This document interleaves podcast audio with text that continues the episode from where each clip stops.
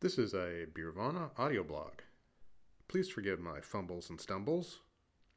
And tonight, when you're looking for a tasty beer, consider a pint from one of my sponsors, Breakside Brewery in Portland, Oregon, Free Family Brewers in Hood River, Oregon, or Guinness with breweries worldwide.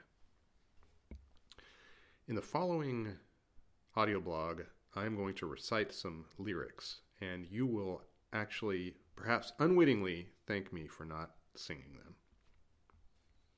Sing a beer, don't ask no questions. It was the late winter of nineteen ninety-one, and my life was going nowhere. Six months out of college with a degree in religion, and I was working in an off-brand Starbucks called Cafe Roma.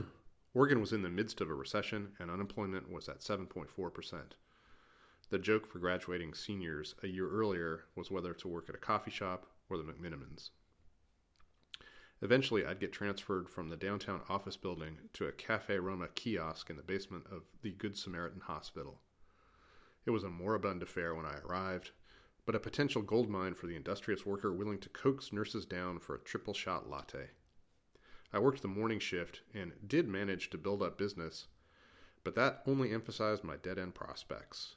As I got to know the regulars, they would ask, "You seem like a smart guy. What are you doing here?" Into this void, I poured a lot of beer and music.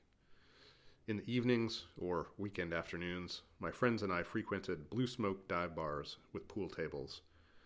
It is a bit hard to imagine now, but you could buy a pitcher of hams for something like five bucks back then. Portland had started to morph into Birvana, but brewpubs were expensive. Sometimes we'd stop into the Barley Mill for a game of pool and a pint of Terminator Stout, but this was mostly too expensive for regular outings. We reasoned that the stout was dense enough that it counted as a meal, so for special occasions it was all right. Our soundtrack was varied, but included the Pogues' Hell, Hell's Ditch, which had come out a few months earlier. Admittedly not one of their best, it nevertheless contained a few songs about Asian travel. We'd belt out the lyrics about Mekong Whiskey, Thailand, Kathmandu Breeze. In what became a call and response, someone would sing the first line of the chorus from House of the Gods. "Sing a beer, don't ask no questions." And someone else would answer, "Sing a beer, don't tell no lies." Two years earlier, I had spent the better part of an academic year in Asia, mostly India.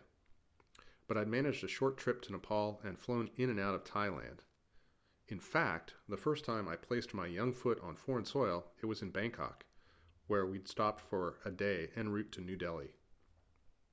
We stepped out into the fat yellow sunshine, still delirious from the plane ride and in the wrong time zone, and the heat and humidity hit us like a punch. A group of four of us, all nineteen and twenty-year-olds, set out to wring as much from the city as a day would allow.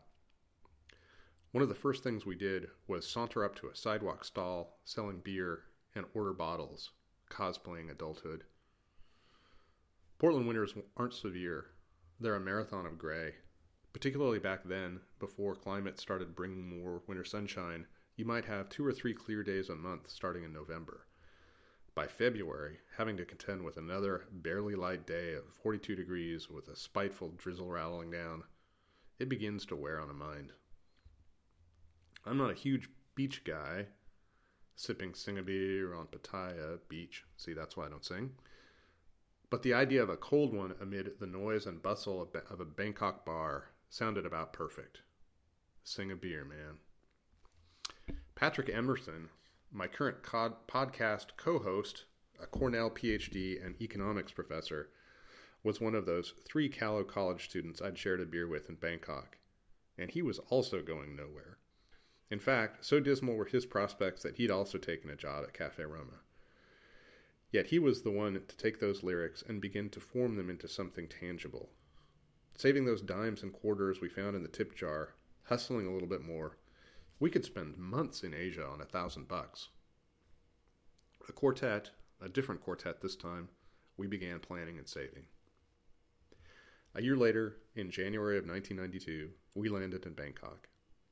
It was a shoestring adventure beginning in Thailand, wending south to Malaysia, over to India, and then north to Nepal. In Thailand, we managed to find our Singha Beer and Mekong Whiskey, which is really just a rum. We even bought bottles of whiskey to take on the road. It wasn't easy or safe to drink in Malaysia, but we found a beach on the eastern island of Tioman. I went to Mass at Mother Teresa's parish in Calcutta and met her afterwards, and we met the Dalai Lama in Dharamsala. We got caught up in a Maoist revolt, complete with tear gas and riot police, in Kathmandu, and paddled around Phewa Lake in Pokhara, Nepal.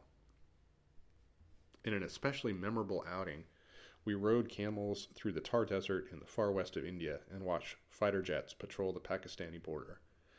At the end of three days, we were very hot and dirty and returned to the old city of Jaisalmer. At its center is a fort built in eleven fifty-six, and our hotel was perched up on one of the walls. We'd been off the camels just minutes when we plopped down at a nearby restaurant for a fresh lime soda and lunch. An enterprising young man sidled up to our table with a cooler, the inside of which contained bottles of Kingfisher beer floating on ice. He knew a couple of marks when he saw them, and we paid an outrageous sum for those bottles of golden liquid. They were worth every rupee. The trip was really the culmination of our ascent from being stuck. Patrick and I had applied to and been accepted to graduate schools. We'd go on uh, our big Asian adventure, spend a summer back in Portland, and then restart our lives. I don't know what would have happened if we hadn't started dreaming about Singha Beer and singing those songs. When Patrick suggested traveling, my world expanded. Just thinking about Southeast Asia, I could feel the gummy wet of sweat on my skin, and it brought my eyes up off my toes and onto the horizon. Sometimes you just need to get out of your rut to see the possibilities. Yesterday, I felt a sharp pang of nostalgia and sadness, but not surprise, to learn that Pogue lyricist and singer Shane McGowan had finally died. Anyone who knows the Pogues understands that finally. Shane lived a rough, whiskey-soaked, tobacco-stained life, and if you'd asked me back when Hell's Ditch came out, I'd have said he wouldn't see the end of the century. His life continued to be difficult, but it lasted a lot longer than anyone expected. A life is filled with almost infinite experiences. We can re- never really know in the moment how significant they may be. Yet when I look back, I can trace the germ of that transformational time in life to Shane's lyrics. In that weird way of my life, beer is right there, perhaps not a central player, but like the Pogues, gem finder, an insistent presence. The Pogues had a couple hits, but they were never major stars. Yet I'm certain stories like mine are common. There was something about Shane's blend of boozy, jaunty, and wistful that made so many people feel things. It was poignant without sentimentality. It had the power to move, and move me it did, straight out of the dive bars and into adulthood.